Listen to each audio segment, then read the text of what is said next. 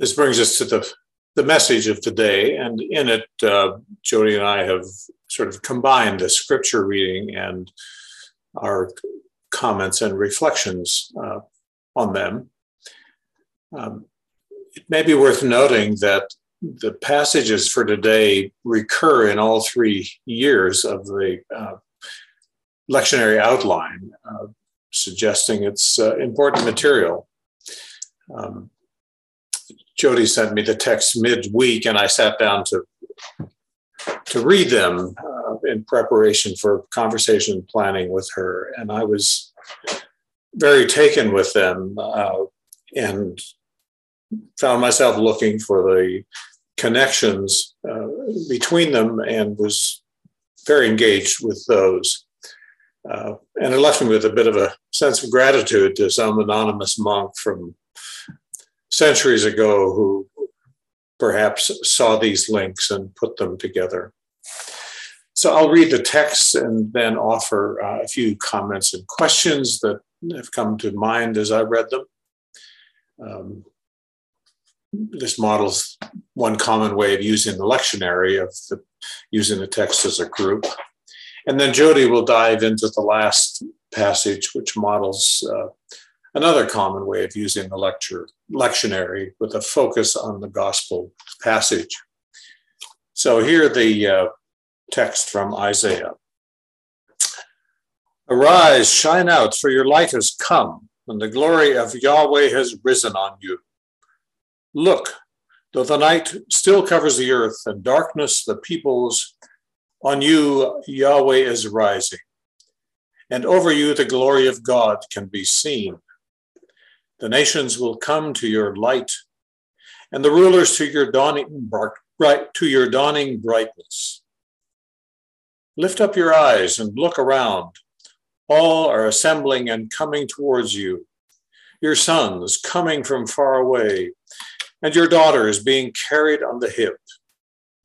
At this sight, you will grow radiant. Your heart will throb and dilate, since the riches of the sea will flow to you the wealth of the nations come to you.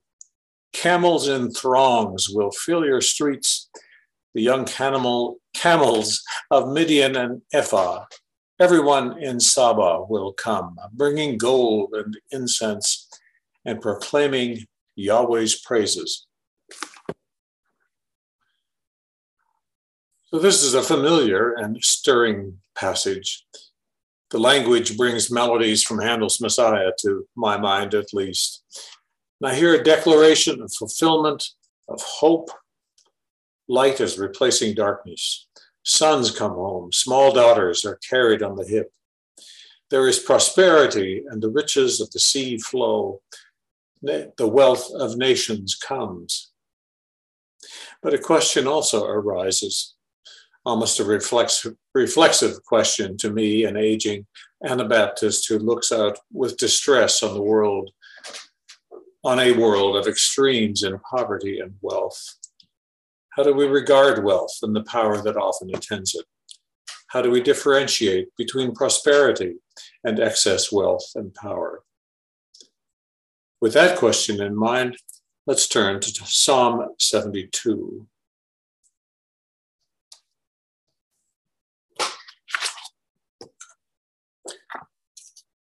O God, give your anointed one your judgment and your justice.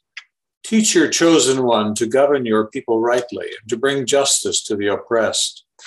The mountains will bring the people peace and the hills justice. Your anointed will defend the oppressed among the people, save the children of the poor, and crush the oppressor. The reign of your anointed will endure as long as the sun and moon, throughout all generations. The rule of the chosen one will be like rain coming down on the meadow, like showers watering the earth. Justice will flower through the days, and profound peace until the moon is no more. Tarshish and the isles will offer gifts. Arabia and Sheba will bring tribute. All rulers will pay homage, and all the nations will serve your anointed. Your anointed will rescue the poor when they cry out, and the oppressed when there is no help, when there is no one to help them. Your chosen one will take pity on the lowly and the poor and will save their lives. Your chosen one will rescue them from all violence and oppression and will treat their blood as precious.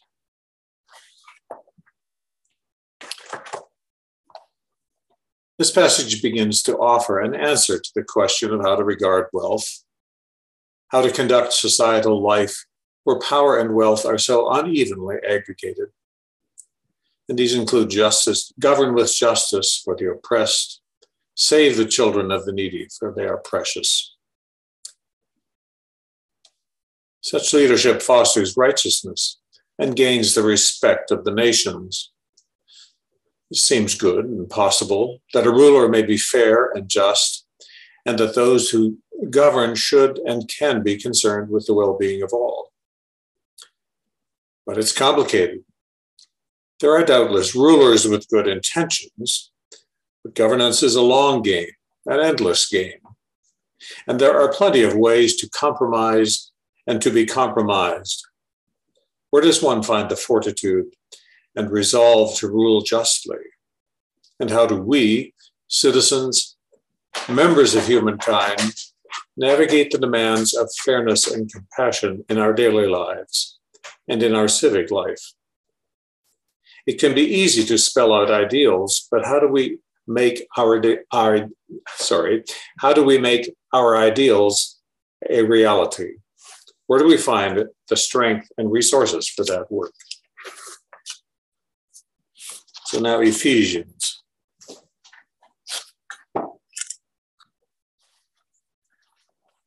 For I, Paul, a prisoner of Christ Jesus for the sake of you Gentiles, am sure that you have heard of God's grace, of which I was made a steward on your behalf.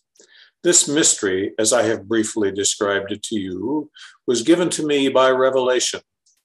When you read this, you can understand my insight into the mystery of Christ which was unknown to the people of former ages, but is now revealed by the Spirit to the holy apostles and prophets.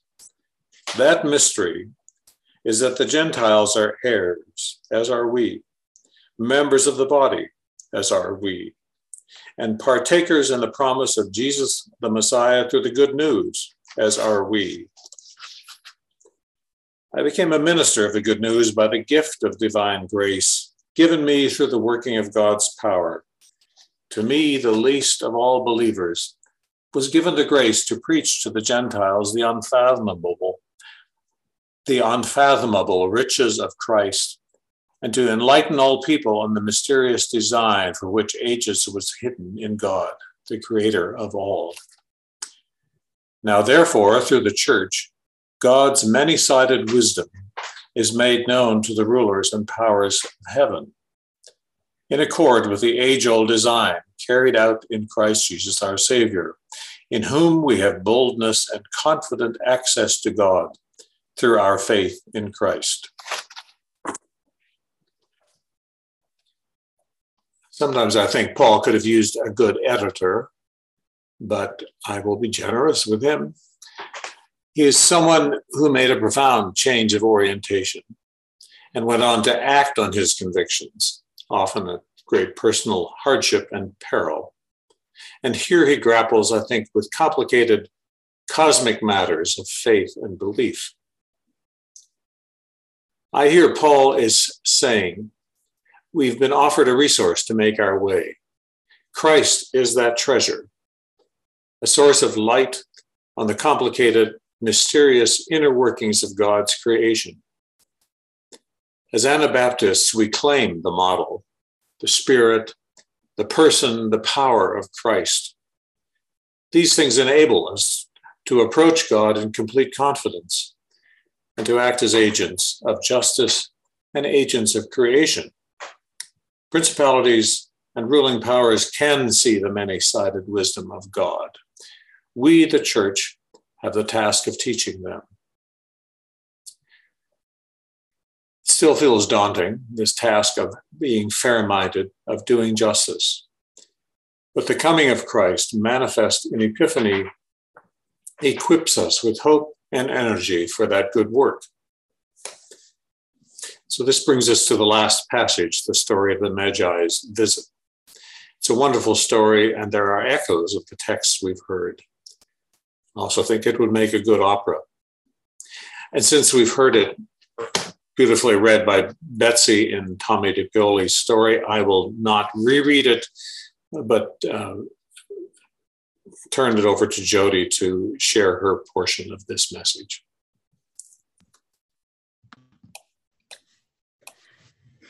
Thank you. I'm not going to tie this all up in a bow. I might scatter it around a little bit. But, anyways, last year on December 21st, my family piled into our car with the hopes of escaping the city lights and catching a glimpse of the much advertised astro phenomenon, the conjunction of Juniper, Jupiter and Saturn. Conveniently advertised in the media as the Christmas star and postulated as possibly the same star that led the wise men. We were kind of whistling in the dark. Doug, my husband, and I knew that there wasn't much of a chance that we would see the planets meteorologists had predicted a thick cloud cover that night. If we had honestly been chasing the star, we would have had to drive hours instead of minutes outside of the city. But we were struggling. We were struggling with a pared down holiday due to COVID and a bit of cabin fever, and I thought we all needed a diversion. So we promised Starbucks to the teenagers and climbed into the car. We didn't see the star. We didn't see anything. Instead, some impossibly stupid fight started up between my children. It was frankly a miserable trip. To make matters worse, I weighed in with angry recriminations about why can't you guys even get along at Christmas? It was all regrettable. The poem, The Journey of the Magi, that Danny read, also describes a difficult journey, one with more gravitas than mine. The wise men are abandoned by their camel drivers, their fires go out, they are often lacking in shelter. The journey is so difficult that at times they traveled at night, sleeping in snatches with the voices singing in their ears, saying that it was all folly. Now, this is all conjecture on Eliot's part. The tell, text tells us nothing about the perils of the wise men's journey. Instead, Matthew focuses on the perilous situation the Magi find themselves when they arrive in Jerusalem. These were esoteric men searching for wisdom and revelation. But when they arrive in Jerusalem, they run headlong into a tense local political situation. In charge, a petty potentate, King Herod, allowed to rule by the Romans because of his capacity to keep the unruly Judeans quiet. Herod and all Jerusalem take the wise men's predictions of a king to be incredibly threatening to that order. And so Herod talks to the Magi secretly in order to discover the exact date when the star appeared. And in the next chapter, we will discover that he uses this information to decide to murder every baby under two. It's a dark story. And as Nelson said in his introduction, this story is dramatic, even operatic. There is this vassal king who is afraid, who rules through terror and cunning. There are foreign dignitaries moving through the narrative with quiet gravitas, seeking only to offer homage and present their gifts. The child unknowing and yet known, the star somehow attracted to its gravity and so the stage is set. Our stage is set for us to hear this story once again. We began this service noting that we will plan to explore the lectionary over the next several Sundays.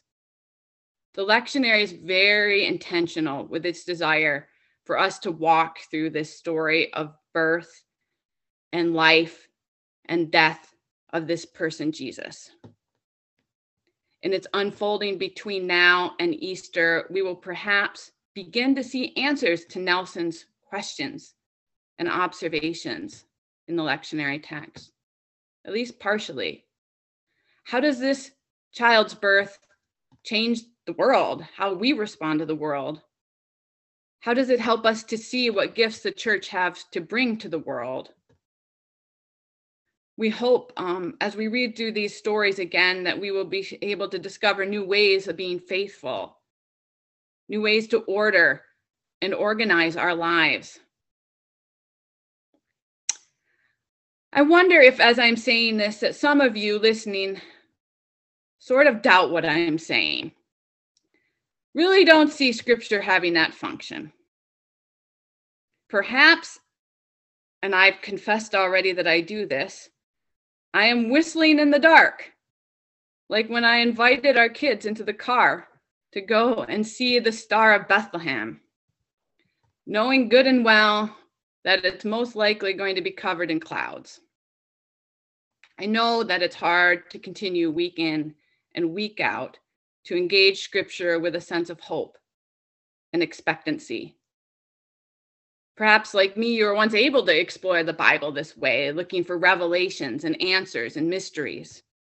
But instead of insights, you often found stupid conflicts and arguments, people trying to control each other, like I did in the car through guilt. And yet, I challenge us to give it another chance. That car trip was mostly a disaster, but it did end with an honest conversation about how very frustrated we all were. At the very least, I think the Bible, like a cramped car, can be a place where we meet. And I think it's a unique place of meeting. Nelson and I began talking about this week's text a little bit later than we might normally.